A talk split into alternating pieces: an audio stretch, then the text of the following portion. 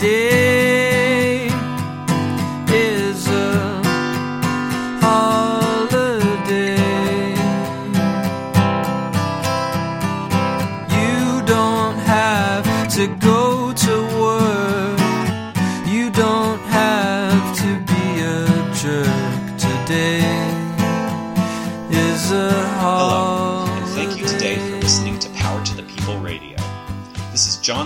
Central Kentucky showing up for racial justice. We are a racial justice organization that encourages white people to educate and move other white people to stand against racism in support of organizations led by people of color. You can find us at facebook.com slash ckyrsurge. That's surge, S-U-R-J. You can also email us at ckyrsurge at gmail.com or join us for our monthly meeting, the second Tuesday of every month at 6 p.m. at Wild Fig Books and Coffee in downtown Lexington. Today, CKY Surge member Tina Durbin will be speaking with Adrian Wallace of the local chapter of the NAACP. Mr. Wallace is a father of five, a husband, a preacher, and a strong voice for justice in the community. He is also scheduled to become the president of the Lexington chapter of the NAACP in January. Mr. Wallace will discuss his background in activism, what the NAACP has been up to, how he hopes to repair its relationship with the community, as well as his feelings on such topics as Black Lives, Blue Lives, and All Lives Matter. Adrian will also share his favorite holiday memory with us, as will local activists Devine Carama and DeBraun Thomas. It's that time of the season. You're listening to Power to the People Radio, and we are Central Kentucky showing up for racial justice. Stay tuned after the interview to hear about our upcoming events. So, Adrian, um, tell me a little about who you are, both personally and professionally, as it relates to Lexington. Yeah, so my name is Adrian Wallace. I uh, was born and raised here in Lexington. My uh, great grandfather moved his family here in the 50s uh, to start a church. Um, he lived, uh, met my great grandmother in uh, Harlan, Kentucky. Uh, he worked in, in the coal mines in West Virginia. And um, he decided that he didn't want his sons to work in the coal mines, and so he moved them to Cincinnati and then uh, moved to Lexington uh, for both for radio positions. Um, and so that's kind of historically what my family has been known for, for is for the radio, uh, but then also uh, in ministry. And so I uh, kind of followed suit and got into ministry. Uh, was called into ministry after I left the military, which is uh, how I got involved with the NAACP. Uh, oftentimes, uh, as ministers, we are involved and engaged in the community, and we see different issues um, that need to be addressed. And so it's just a really holistic approach to, to, to the gospel, to the good news that uh, we believe that we have a Lord and Savior that came to this earth uh, to bring shalom, peace, where there's nothing missing, nothing broken. Well, how do we engage in that work? Um, and that's exactly what uh, the NAACP is about. That we fight for the social, educational, political, economic uh, equality of all people. Uh, of course, uh, historically that's been disproportionately people of color. Uh, even though we don't like to say colored people uh, in 2016, um, we are the oldest civil rights organization in the United States, being founded in 1909, and so um, that's kind of my main capacity now today. Tell me um, a bit more about the NAACP, its history in Lexington, and of course, its maybe its current work in Lexington. Yeah, so we um, we have multiple committees. The way that our organization is laid out is we have a national branch, na- national unit, um, and each community uh, that has at least 50 members can be chartered to be a local branch. Um, we are the second largest branch of our state conference in Kentucky, uh, behind Louisville, um, and we have uh, committees in every sphere from education to economic and housing development um, to justice. Um, I uh, began my work in, in, our local unit with the membership committee, um, then was asked to take a larger role uh, as the assistant secretary, and then was uh, asked to take over our political action committee, and then last year became uh, the first vice president. Um, and have uh, now been nominated to serve as the as the president for the next two years of our uh, Lexington branch. Okay, and so what might be some of your goals for the future if you were to actually be successful? be nominated or elected? Um, well, I was nominated um, with no challenges, and so I uh, I will begin my term in January. Um, and one of the first things that we really want to do is just really uh, do more community outreach. Um, I believe that we haven't had a real strong um, presence to the point that people know where to come to for help. Uh, we I constantly meet new people that have said that they tried to call on the phone number or go to an office and uh, where we don't quite have the budget to have full-time staff.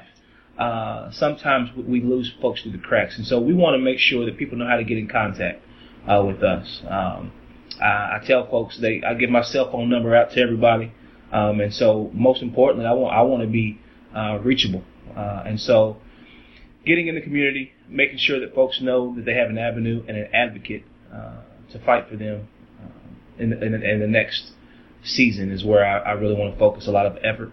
Uh, we also realizing that um, there's a lot of changes coming on the state level. Uh, we've been advocating for minimum wage uh, increases in, in legislation, uh, voting rights, restoration of voting rights, trying to protect portions of the Voting Rights Act of 1964 that have been uh, stripped away. Those are some of the main legislative uh, efforts that we have going uh, in the General Assembly, looking ahead into 2017. Um, and, and, while we are nonpartisan, uh, historically, Republican policy has not uh, scored well on our NAACP scorecard. Um, and so those are things that we just have to be aware of uh, going into this next General Assembly with a uh, our House now being uh, Republican control under Republican control for the first time since 1921. So I know that recently in Lexington we've had some incidents. Um, Portofino's, um, the most recent. Uh, the assignment at Lafayette.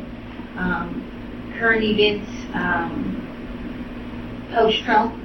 So any of those you want to talk about? Any yeah, so you know, just talking about local advocacy. Uh, with the, we had a Lexington Catholic uh, incident uh, earlier last year, um, or last school year. Um, we have the the assignments within our public schools uh, that we realize they folks need to be held accountable for. Um, and I think a lot of times it, it comes down to communication. And the reason why we advocate for public schools is that the fact that there is open dialogue and communication and accountability. That's one of the things that worries us about charter schools and about private schools like the Lexington Catholic because there's nobody to hold them accountable. Uh, a lot of times it's it's profit before people, and we want to make sure that um, we see justice for the students that have been wronged. Um, from again the Catholic situation where there were threats of lynching and there was uh, sexual assaults that had been reported and no action taken, to um, to, to the recent case of, of a racist uh, uh, school assignment.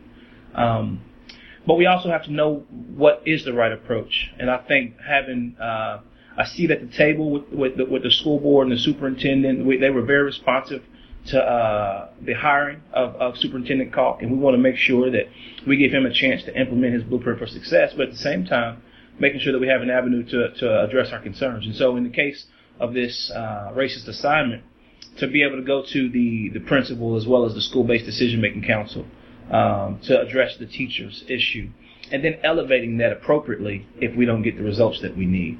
Um, because we very much so are, are about uh, advocating uh, meeting uh, an issue with the amount of uh, quote unquote force as as, as need be. So we don't want to just outright go out and, and, protest. And so you didn't see us protest over that issue, but you see that but we definitely certainly make calls, and we appreciate our allies, uh, the folks who did make the newspapers in their protest. So a lot of times we have to operate in different capacities, uh, but that doesn't mean that we aren't all on the same uh, role in the same, going in the same direction. That's what I was going to say. How how how are those alliances um, bridged? Um, let's say with with the police department, the school system, um, the justice system, the jail. How how does the NAACP try to bridge some of those relationships? Yeah. So uh, I think that collaboratives are key and uh, we want to make sure that uh, we have a seat at the table with those different partners. But that doesn't mean that, we, we won't hold them accountable if they are uh, if they're found to be in the wrong. So, for instance, with the police department, um, we have a good relationship with the police department as a unit, um, but at the same time, we have made known um, through town halls and, and, other venues that when it comes to body cameras and the implementation of uh, President Obama's 21st Century Policing Task Force recommendations, that we will hold them accountable uh, if, if, they don't meet those those uh, demands ultimately. Um, that uh, we need a civilian at the top of, of, the internal affairs, just like Cleveland did, because oftentimes uh, incidents uh, involving police officers go un or underreported. And so those are type, the types of measures that we have to make sure are in place. And again, that we have the relationship where we can get work done, but at the same time that they will uh, ultimately be held accountable. Uh, we also realize that there's a lot of trust, even in the community, that has to be uh, built up and rebuilt uh, because of different perspectives and perceptions that might have arisen over the last few years about our relationship with certain entities. Um, and, and, we realize that that legitimacy uh, has caused issue even around the nation. Uh, when uh, I mentioned that we are the oldest civil rights organization and have won historic landmark uh, battles, Brown versus Board of Education, Thurgood Marshall, the lynchings that happened early on, uh, in the 1913 uh, era. Um, during the Great Depression, some of the disparities that disproportionately affected minority communities, the NAACP was at the forefront of those fights. And in 2016, we find ourselves um, facing a, a, a, generational divide a lot of times where um, a lot of millennials, my age group, don't have the um, trust in an established organization like the NAACP, and it's the reason why many would more so align with the BYP 100 or uh, Black Lives Matter. Um, and I, I, and I say much like our uh, national youth and college director said uh, recently, just earlier this year, Stephen Green. He said, uh, and I quote, um, "It was not intentional neglect," end quote, uh, that Black Lives Matter folks weren't in Cincinnati for our uh, national conference. Um, and that quote we're in different vehicles going to the same place. That uh, we have those allies in place around the country, and we are they are allies that we believe and say that Black Lives Matter. Um, and we need to understand that there is a difference when folks say all lives matter or blue lives matter. And, and we have uh, a voice with the police department, and they understand that when we say Black Lives Matter, that that doesn't uh, negate the fact that blue lives matter, but it's the fact that black lives are disproportionately jailed and murdered, even sometimes at the hand of the state, and that we have to make sure that folks are held accountable for that. Um, and so I think that a lot of times it's about trust, legitimacy, and, and, and communication that has caused some of the distrust and and maybe loss of uh, respect, I'd say, for organizations like ours. And I understand that fully. Uh, some of it is uh, justified and that's one of another goal of mine in, in 2017 is to rebuild again that legitimacy and that trust. Welcome back. This is Central Kentucky Surge. Let's continue our interview with Adrian Wallace of the NAACP.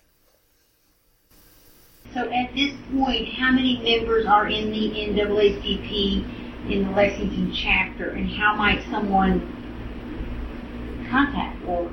Yeah, so uh, every unit that has um, uh, a charter has to have at least 50 members, and we have uh, anywhere between 120 and 150 uh, active members in Lexington.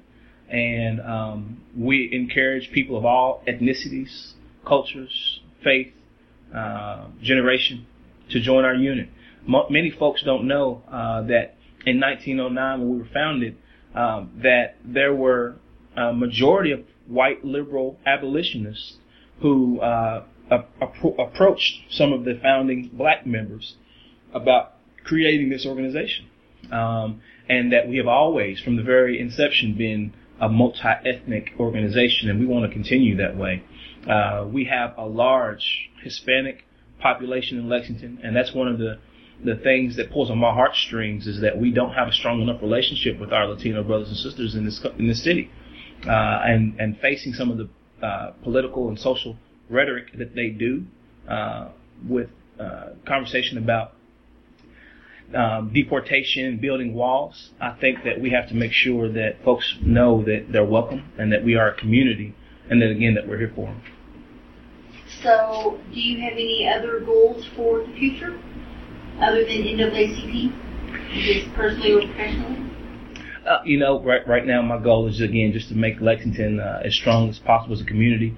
Uh, working full time at Community Ventures um, and neighborhood revitalization, really focused in the East End. Work that's continued since I was on staff, uh, full time ministry at uh, Broadway Christian Church, um, to really have a, again a targeted neighborhood effort uh, to see families uh, healthy and safe and sustainable. Um, and so, I, again, I, am appreciative for this time, and, and, I'm grateful for all the work that uh, Surge does, as well as Kentuckians for the Commonwealth. Okay. Well, and um, one last question, which is completely off um, topic. Um, do you have a favorite um, holiday story? We're trying to, you know, post-election and with upcoming holidays, which can be a stressful time for a lot of people, we're trying to intersperse uh, some lightheartedness. So anything you can think of that's funny or I'd say the most memorable holiday, Christmas, was the one that I spent in Baghdad in 2007. Uh, at the time, uh, I have five kids now, but we had two at the time. And uh, while I didn't get to spend it with my family, I got to see some video and chat online, and, and we sent pictures. Uh, but then it was also very unique to be in Baghdad with my other uh, soldiers who uh, we were all just trying to make the best of it, and, and we had our, our uh, decorations and and sand. There was no snow, but we had plenty of sand. So yeah, I think that um, you know it's it's funny. We all celebrate in different ways, and again, when I talk about diversity and inclusion and perspective, we all have a different story. Um, but that's what makes community, common unity, that uh, we can still come together, having different uh, and differing beliefs and values, uh, to, to seek the general welfare, like our, our Constitution calls for, that we seek domestic domestic tranquility to live amongst one another. And I'm hoping that that's what we can really do through our work here in Lexington. Many thanks to Adrian for giving us some insight on his work and the workings of the local NAACP chapter. Let's continue the holiday storytelling with DeBraun Thomas.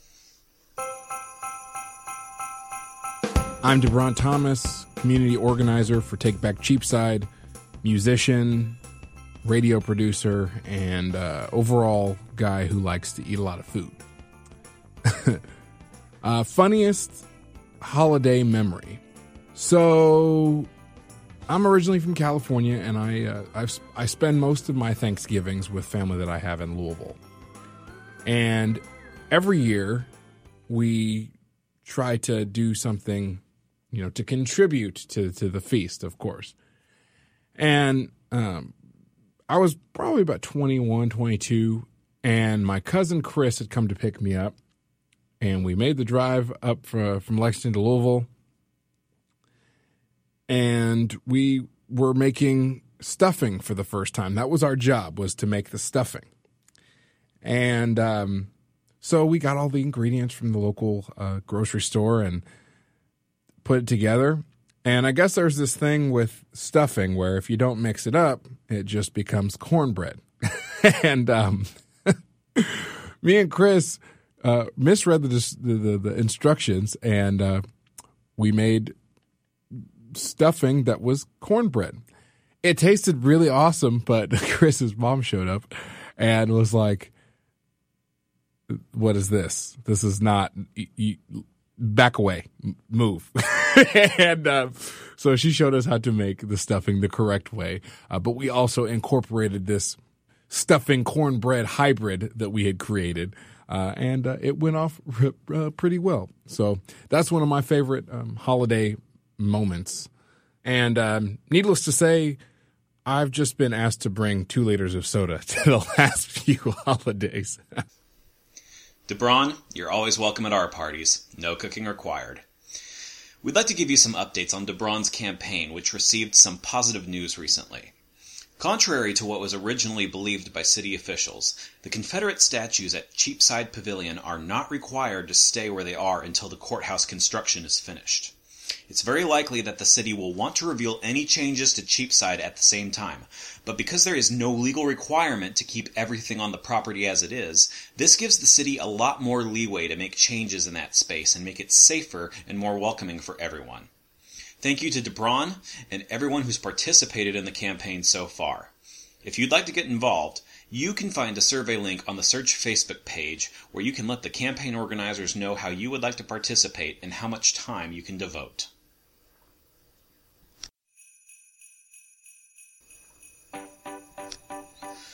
Up next is a holiday story from Devine Carama. Fair warning to the parents out there who've got kids listening right now. There's a secret message from Santa in the story that's just for the parents. So we'll give you a second to get the earmuffs on the kids before we get started.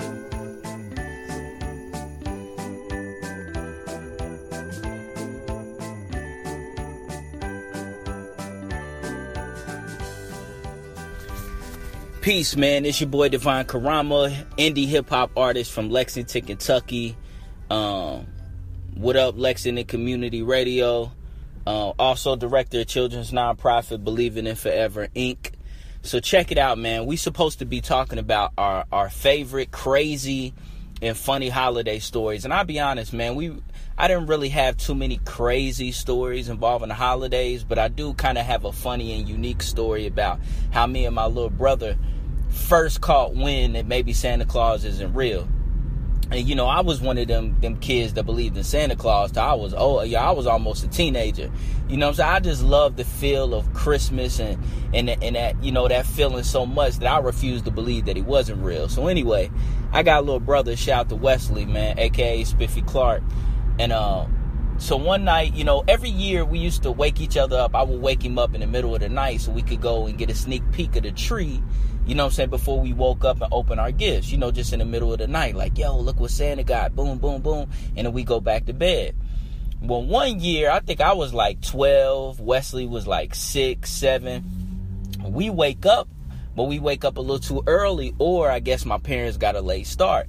So um, we creeping into the living room, and to our surprise, our parents are still up wrapping gifts. You know what I'm saying? So we try to jet back to the to the room quietly, but Wesley slipped and fell and, and banged into the bathroom door. I knocked the mirror over in the hallway and it was crazy. And and my parents was like, "What in the hell?" And they and they went in there and realized it was us. And we tried to jump into bed, to act like we was asleep. You know what I'm saying? But um, and, and it was and our parents just kind of start laughing, and we woke up and we kind of start laughing, and it was kind of this this way of of us finding out that hey maybe santa isn't the one bringing all our presents. And it was done in a way where our parents didn't have to really break it to us. Um, and we were able to able to share that laugh you know what i'm saying as a family. And and you know what i'm saying we still kept the christmas spirit you know moving forward through the years. And you know so i just thought that that was kind of funny and dope so yeah happy holidays to everybody enjoy your thanksgiving enjoy your christmas have a happy new year Carama out. Peace.